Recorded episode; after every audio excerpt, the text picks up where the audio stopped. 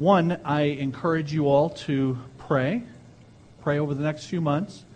Uh, as I said during our first hour, about all of the details related to our pursuit of a ministry center, uh, a church building. And most of you know that uh, we're looking into closing on the purchase of a, an elementary school in Trenton. And it has a lot of things to commend it, and it has a lot of questions that we need to get answered as well about it. So we've been pursuing those as hard as we can, including having our architects here for four full days this past week.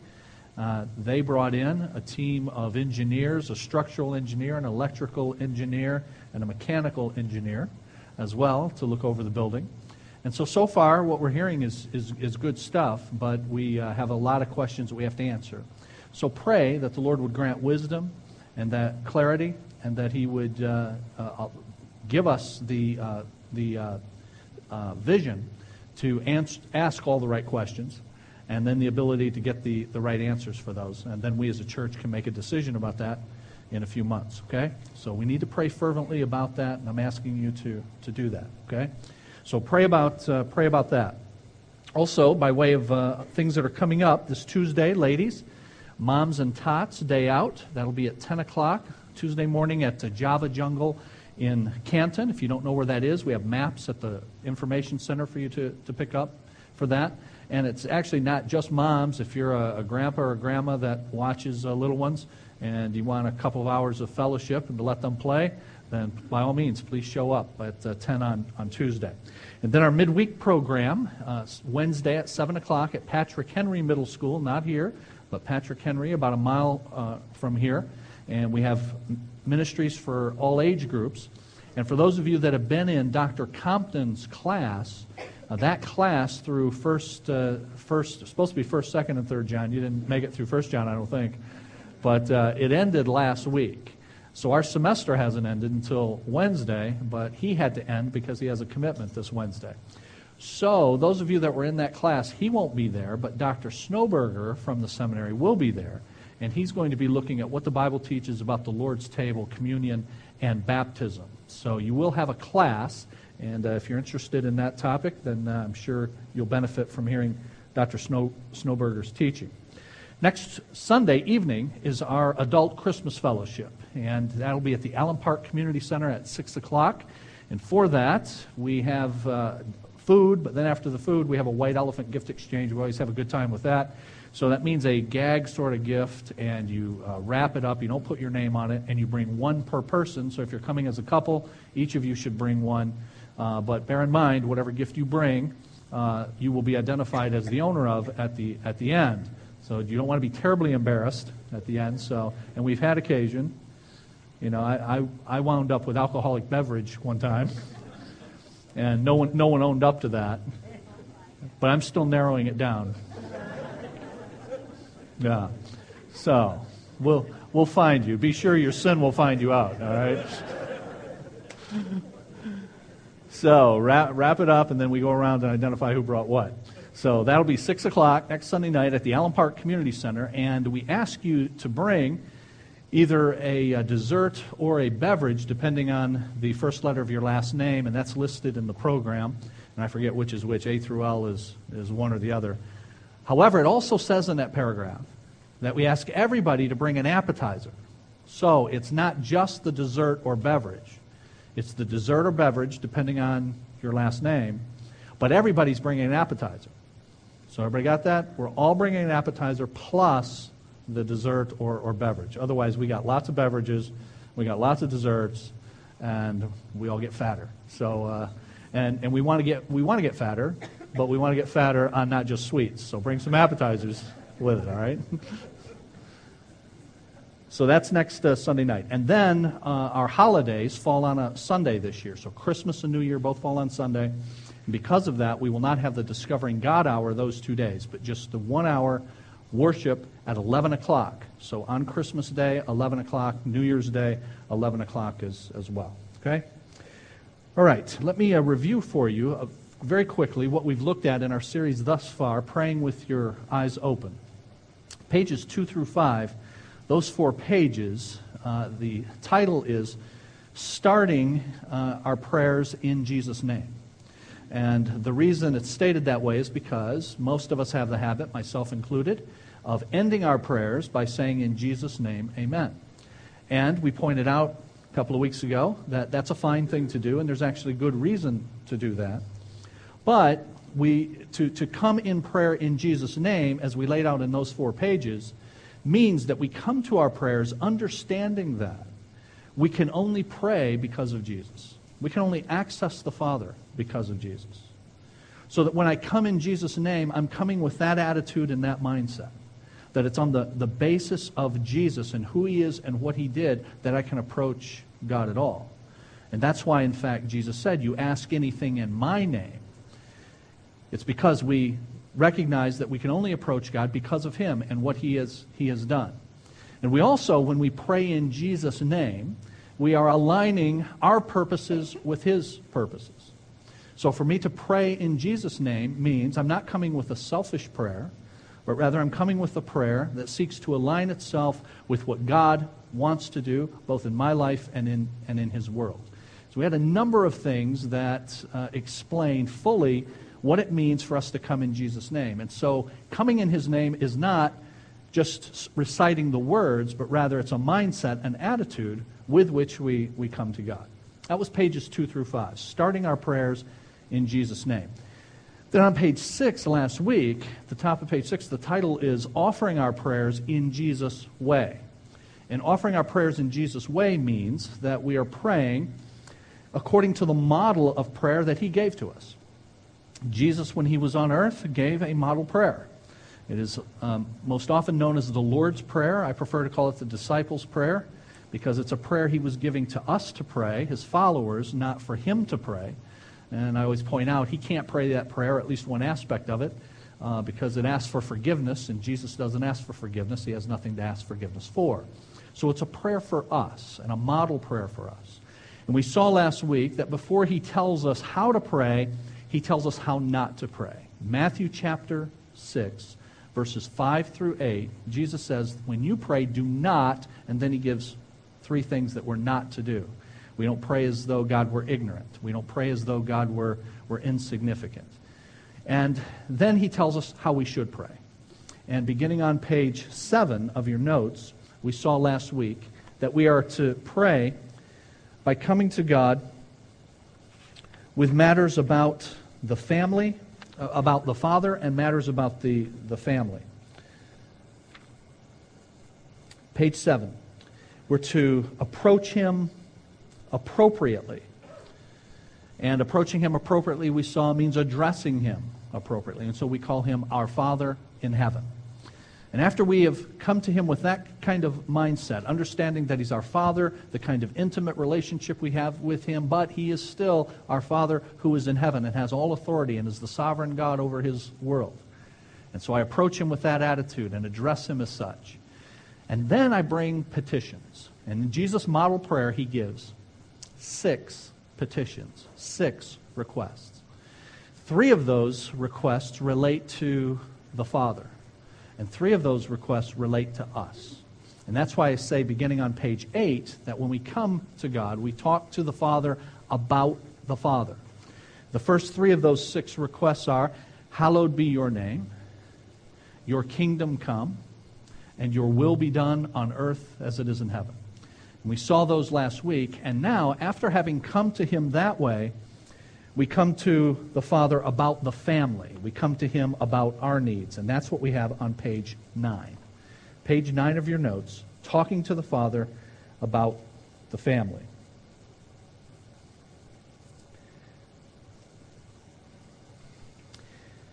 I want you to notice you got these six petitions three about the Father, three about the family. And they're in that order on purpose. Talk to the Father about the Father first. That puts you and puts me in the right frame of mind. We're coming in Jesus' name. We're aligning our purposes with, with His purposes. When we say, Lord, I desire for your name to be made holy, and for your kingdom to come, and for your will to be done. And then after I have reminded myself of what God's purposes are and aligned myself with those, now I'm going to ask Him for things for myself. But I'm going to ask for those things for myself. Now, get this in the context of what I've just prayed about God's desires. So I'm now going to ask for these things as a means to accomplish those things. I'm going to ask for food, as we're going to see in a bit. But why am I going to ask for food? I'm going to ask for food so that I can participate in carrying out God's purposes in His world. I'm going to ask God to forgive me of, of my sins, grant me the cleansing from, from my sins so that I can be in right relationship with Him and carry out the work that He's doing in, in His world. I'm going to ask Him to protect me, as we're going to see, from, from evil. Why? So I can so with all of these things that I'm asking for myself, I'm placing them in the context of God's purposes in his world. And that's why it is good for us, and Jesus tells us in his model prayer, begin with talking to the Father about the Father, reminding ourselves about what his priorities are, and then placing our requests in the context of his, his priorities. So, page 9 now. Having talked to the Father about the Father, we talk to him about the family.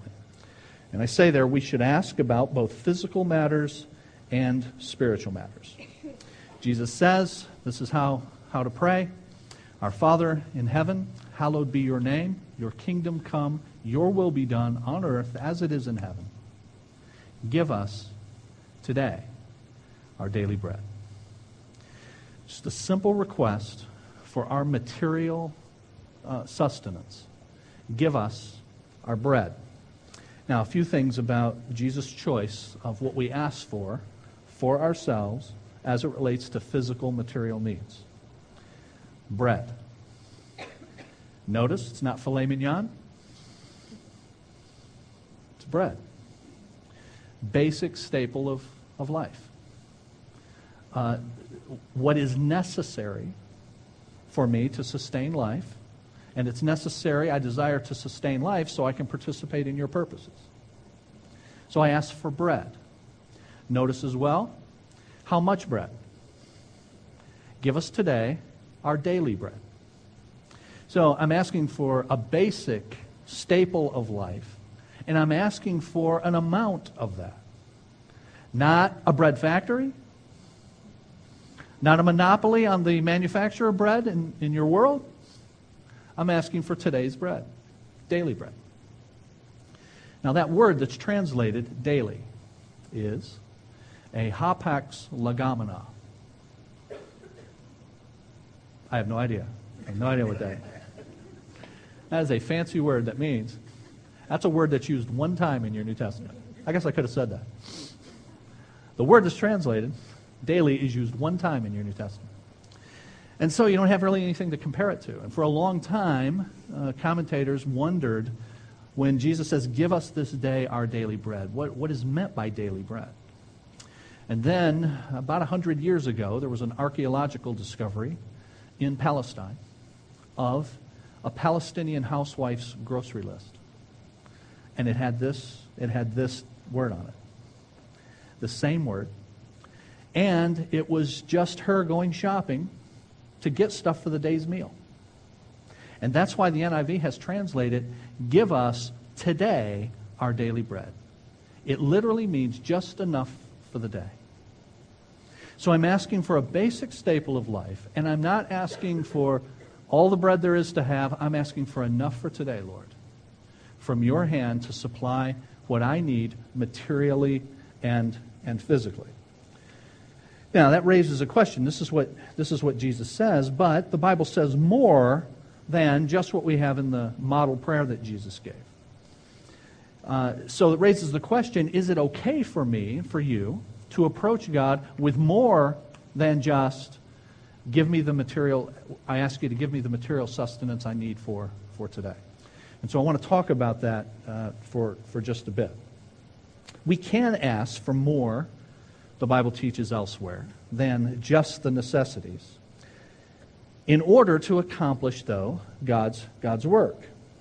You all know that the Bible says He will give you what? The desires. He'll give you the desires of your heart. Says that in Psalm 37 and verse 4. He will give you the desires of your heart. But there's something, there's a phrase that comes just before that. And the phrase just before that in Psalm 37 4 says, Delight yourself in the Lord, and he will give you the desires of your heart. So, do you see what's happening even with uh, the psalmist? There's an alignment of my priorities with God's priorities. That I find my delight and my fulfillment in Him, not in a bunch of other stuff that I just want extraneously to spend upon my own pleasures. James, in James chapter 4, speaks to this very thing. You have not, he says, because you ask not. But then he says, and when you do ask, you ask amiss. How is it amiss? Because you ask to spend it on your own pleasures, says, says James. So he will give you the desires of your heart, but the assumption is I'm aligning the desires of my heart with desires that God has revealed as good and in alignment with his, his purposes. And I'd like to give you a couple of passages that I think help put this together. How my desires mesh with God's, God's purposes. One of those is Philippians 2 and verse 13. Philippians 2:13.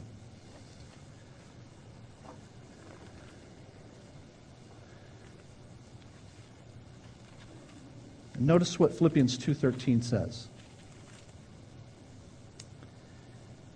It is God who works in you to will and to act according to his good purpose. Now you just have to break that down a little bit. God is working in you for his good purpose. But how does his good purpose get accomplished? It's God working for you to will and to act for you to desire and then to act upon those desires, and in turn, his purposes get accomplished. So the assumption here then is that you are aligning your will and your desires with God's purposes. And it's the means that he uses to actually accomplish his purpose for you to have good and godly desires. He will give you the desires of your heart, but you delight yourself in the Lord, and he gives you the desires of your heart. And God works in our hearts for us to will, to desire, to act, so that His purpose is accomplished. So there's His purpose, and then Him using us and creating and fostering and cultivating desires within us that are in alignment with His purposes. And then you have Second Thessalonians chapter 1. 2 Thessalonians 1.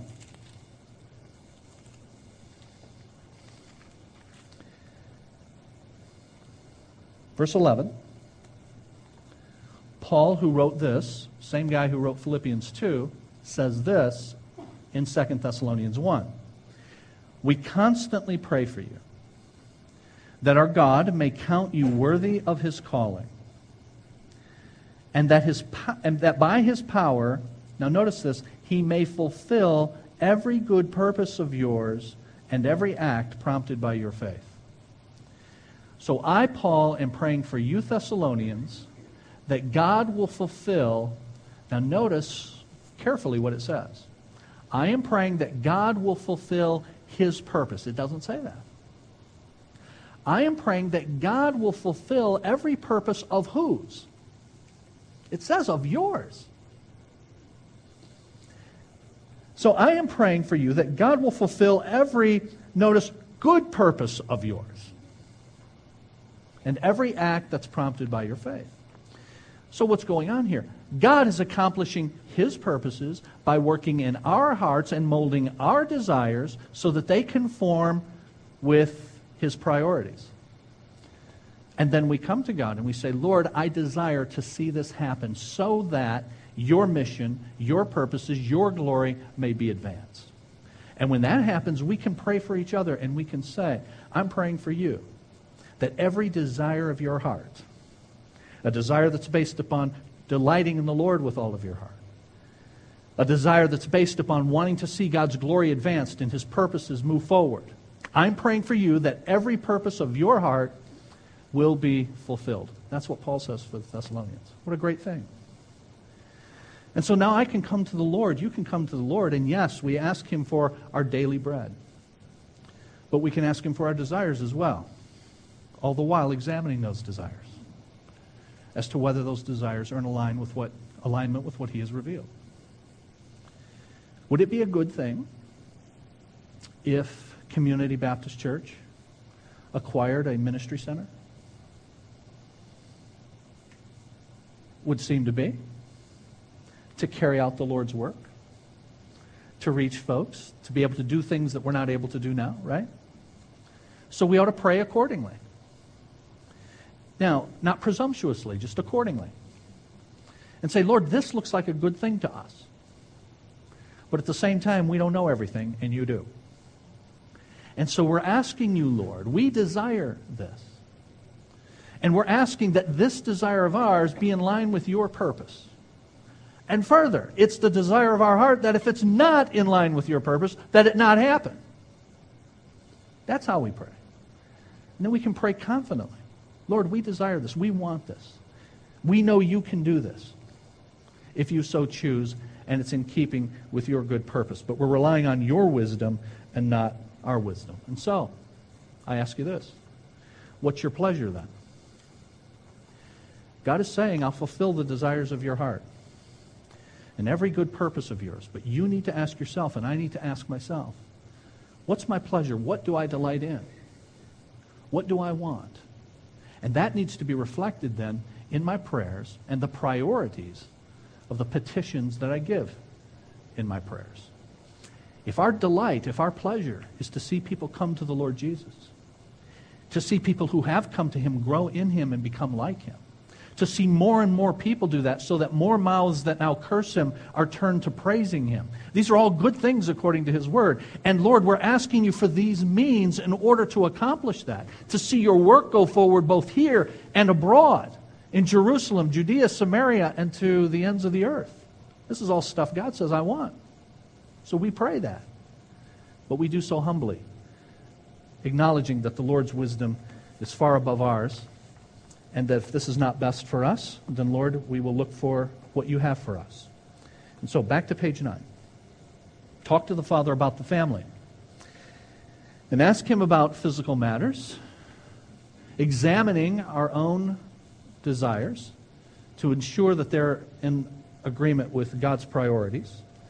We can ask for more than just our sustenance, but it needs to be in order to pursue God's, God's mission and God's, God's purposes. So we ask for physical matters, and then we ask for spiritual matters. Jesus gives a fifth and a sixth request petition. And the fifth one is forgive us our debts as we forgive our debtors. So forgive us our, our sins. King James says our trespasses. It means a trespass. If you trespass on somebody's property, you've gone along, over the, the boundary line. And that's literally what the word means. I've crossed over a line. I have sinned. God has marked out the boundary, and I have sinned against that by going over it. And so it's saying, Lord, forgive me for, for my sin against, against you. 1 John chapter 1 and verse 9. We confess our sin. He is faithful and just to forgive us our sin, cleanse us from all unrighteousness.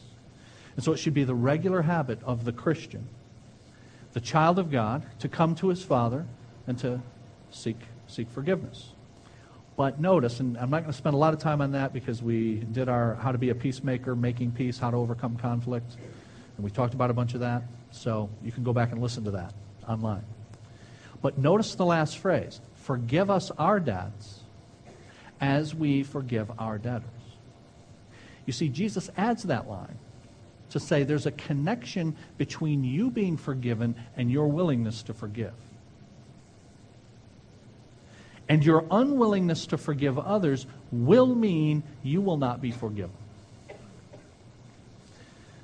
You say, really? That's that. You're, you're reading a lot into that. Forgive us our debts as we forgive our debtors. Well, here's why I know that to be true. Because in verses 14 and 15, of Matthew chapter 6. It's not in your notes because it's not part of the prayer. But Jesus' expansion of that fifth request. And he expands it in verses 14 and 15. After the prayer is over, he says, For if you will not forgive your brother from your heart, your Father in heaven will not forgive you. So I'm not making it up when I say when we come and we confess our sin and ask forgiveness, God is saying the assumption is that you come as one forgiven and thus have a forgiving heart. If I've been forgiven, then I display a forgiving heart. So, if you harbor grievance and an unwillingness to forgive, God says that's an indication you do not recognize your place before me and the lengths that you have been forgiven, the depths that you've been forgiven, the width that you've been forgiven. If you can't forgive the relative small things that people have done to you, it's an indication you don't recognize the infinite offense that you've committed against me. That's, that's the point of Jesus' parable in Matthew 18. In Matthew 18, you remember? The guy was, you know, owed, owed someone millions of dollars, was going to be thrown into debtor's prison, begged for forgiveness. He was he was given that forgiveness. He goes out and finds somebody who owes him a few bucks. And he's unforgiving. And Jesus says that guy will be thrown into outer darkness. That's what, that's what Jesus says. So serious a matter is this regarding our relationships on a horizontal plane that it affects our relationship with God vertically.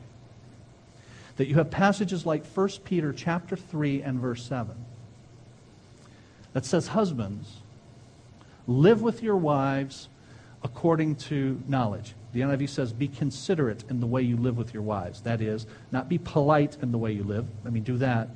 But considerate means consider the way. Think about the way you live with your wives. Husbands, be considerate. Consider the way you live with your wives.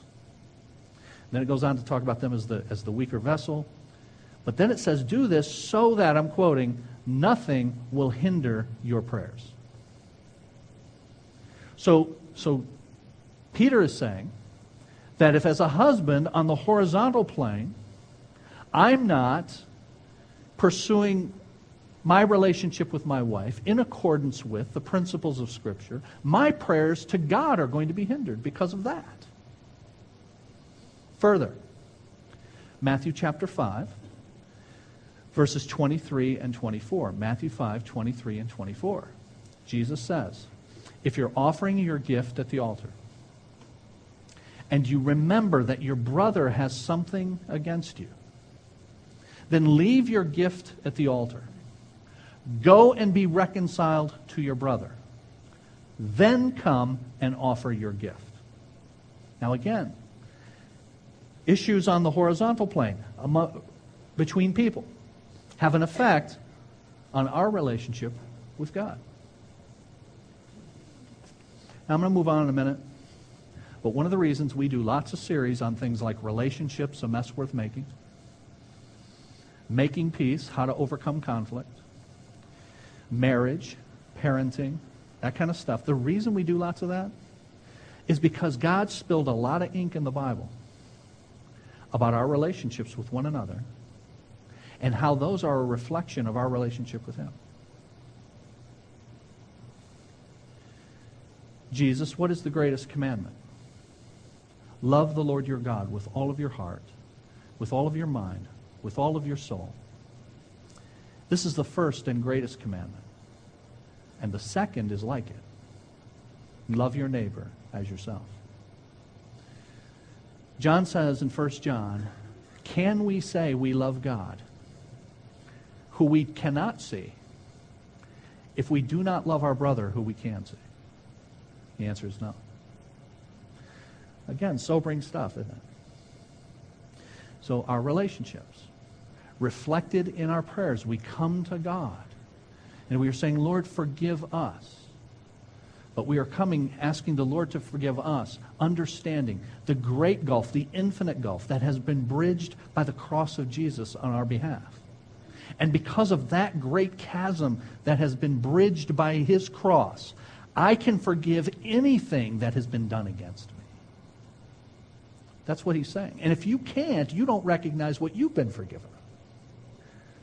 And if you don't recognize that, it may be because you've never truly come to Christ. So, six petitions three with regard to the Father, three with regard to the family. Give us today our daily bread. Forgive us our debts as we forgive our debtors. And then, sixthly, page nine. And lead us not into temptation, but deliver us from the evil one. It seems like a strange request to make. God, don't lead me into temptation. I mean, why would God be leading me into temptation? God doesn't want me to sin, so God presumably doesn't want me to be tempted. So why would he lead me into temptation? And you couple that with James chapter 1. When anyone is tempted, he should not say, God is tempted, tempting me, right? So we don't, we don't blame God. So why is Jesus saying, lead us not into temptation? Well, this is a way of speaking that uses a negative form to say something positive. The fancy term is a litotes, L I T O T E S. But it's like this if I say, not a few people were at Saturday's event, when I say not a few, what am I saying? A lot.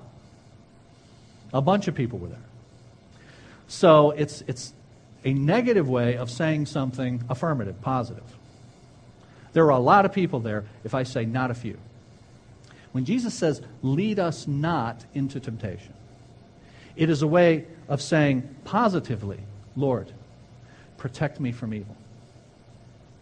Lead me in the paths of righteousness. And not toward those things that would, would tempt me to sin. It's also an acknowledgement that the Lord is the one who is sovereign over our circumstances. And Lord, I'm asking you to direct my circumstances in such a way as that I'm not put in vulnerable positions.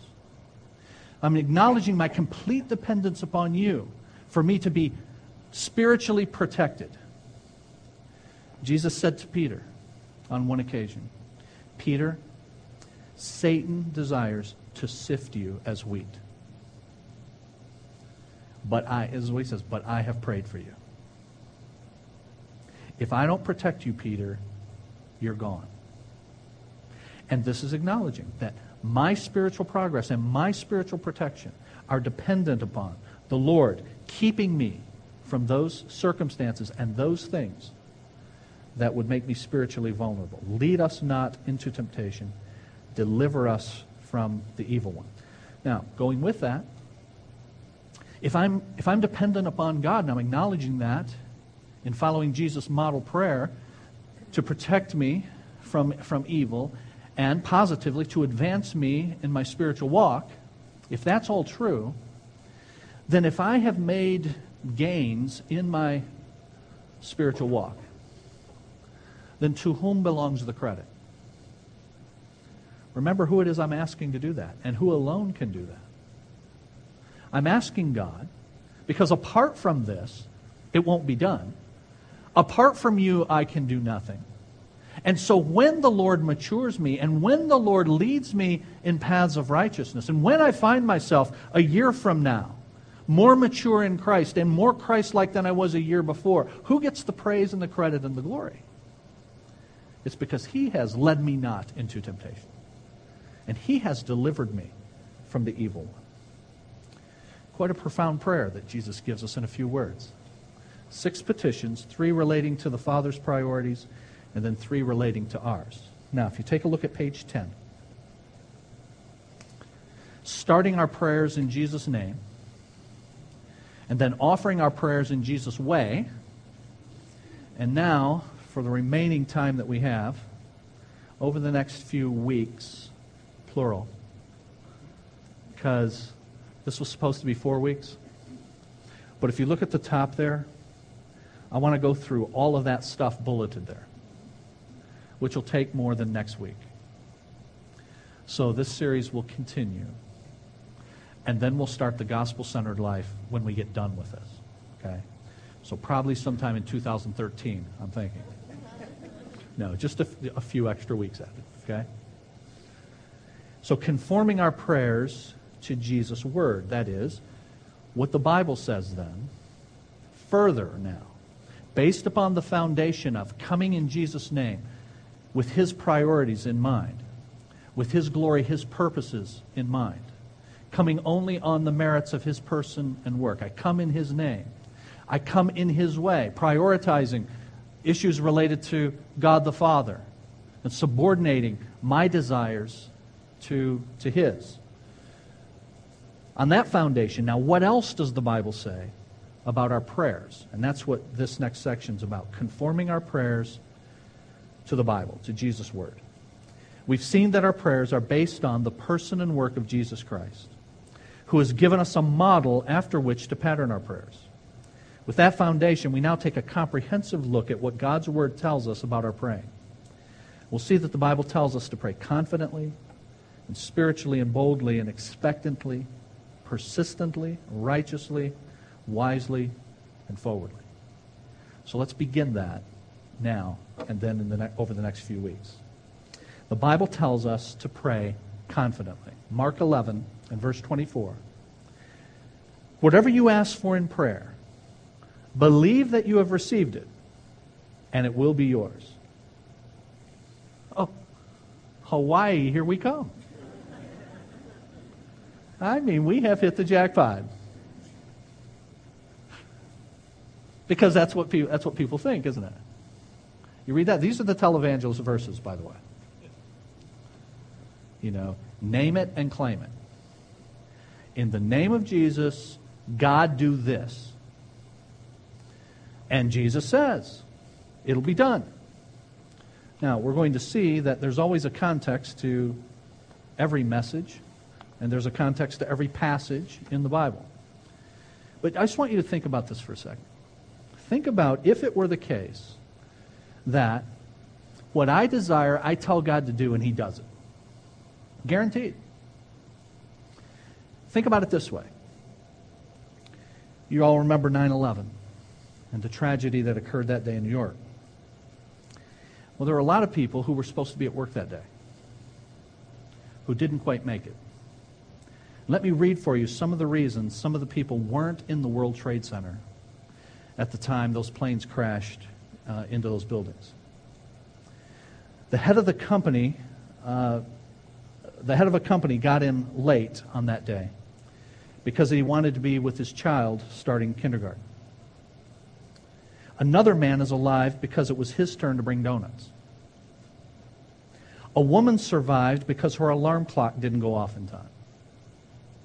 Another was delayed because of an accident on the New Jersey Turnpike.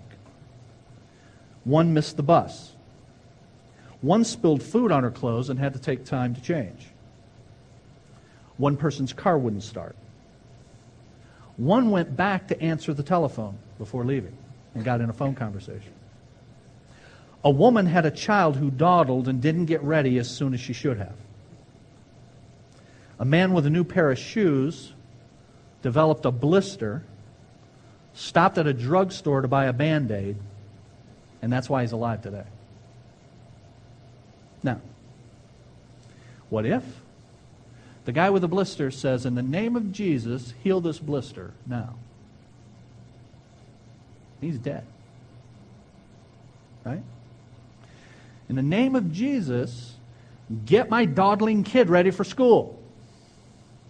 He's ready now and shows up. And there you are in the World Trade Center. Do you see, friends, that God knows? God knows more than we do? And that we come to Him in prayer in Jesus' name? One of the things we're acknowledging is that you know better than I do. And for me to come and to demand from a sovereign God what should happen is based upon the assumption that I have the wisdom to know what should happen? And only He has all wisdom to see all of the pieces and how they fit together? And so I must come to Him humbly. And so, lose the idea, if you ever had it, that we come to Jesus and we tell him what we want and he's obligated to give it to us. As a matter of fact, you don't want that because you don't know enough, and I don't know enough. Too many things happening that I can't see that only he can see. So, with that, then, what does it mean when Jesus says, You ask in prayer, and if you believe, you will, you will receive it? Notice on page 10. The Bible teaches us to believe in prayer without abandoning our beliefs about God and ourselves. So, yes, believe in the power of prayer. But believing in the power of prayer, I still also believe who I am and who God is. He's sovereign, He's all wise, I'm not. So I believe in prayer, but I do that without abandoning those truths. Faithful prayer hinges on how we understand the terms belief and doubt. And we want to explore those. In our final couple minutes now, notice the next paragraph. The basic problem with all definitions of believing prayer that make God the servant of our will is that the object of belief is misplaced. And you might circle or underline object there. It's the, it's the object of belief. And then the paragraph goes on to explain simply this. What we're to believe when we say we believe in the power of prayer, what we're to believe is not that I'll get what I ask for. What we're to believe is that God is perfectly capable of giving me what I ask for if it's best for me. So I, I believe when I come. But what do I believe? Not that whatever I've laid out on my list, trip to Hawaii, whatever it is, is going to happen. It's I believe that the God to whom I am going has the power to do this. But I also believe he has the wisdom to know whether he should do this. And so, we go on to say, proper belief is not unwavering confidence that something we want will happen, nor is it doubtless trust that we know what is best. Our trust is not in the thing that we want or in our sufficient faith. The success of our prayers does not lie in exceptional confidence that we've pumped enough of our own faith into our prayer and extracted out enough doubt so that now God must respond. Our belief, belief must be in God. He, not our desire, is the object of our faith. We pray believing God is all powerful, all wise, infinitely loving, and we're not. We tell God our desires for matters large and small, but always our greatest desire is that His will be done. Now, you might have a Pentecostal, charismatic, televangelist friend who will tell you, listen, that's a cop out when you pray. You're supposed to come with unshakable confidence that when I ask God to do something, it's going to get done. And here's the problem with them saying that Jesus didn't pray that way. You remember Jesus was in a garden praying? And Jesus knew. He said, My Father could send a legion of angels to take me from this. And as a matter of fact, Lord, if it's possible, remove this cup from me. But then Jesus prayed. Jesus Christ, God the Son prayed, Nevertheless, not as I will, but thy will be done. And so we say in the lines that follow don't be cowed into feeling guilty about praying to a sovereign God as if he's really sovereign. Because Jesus did that same thing. All right? And we'll continue next week. Let's pray and ask the Lord to help us this week, okay?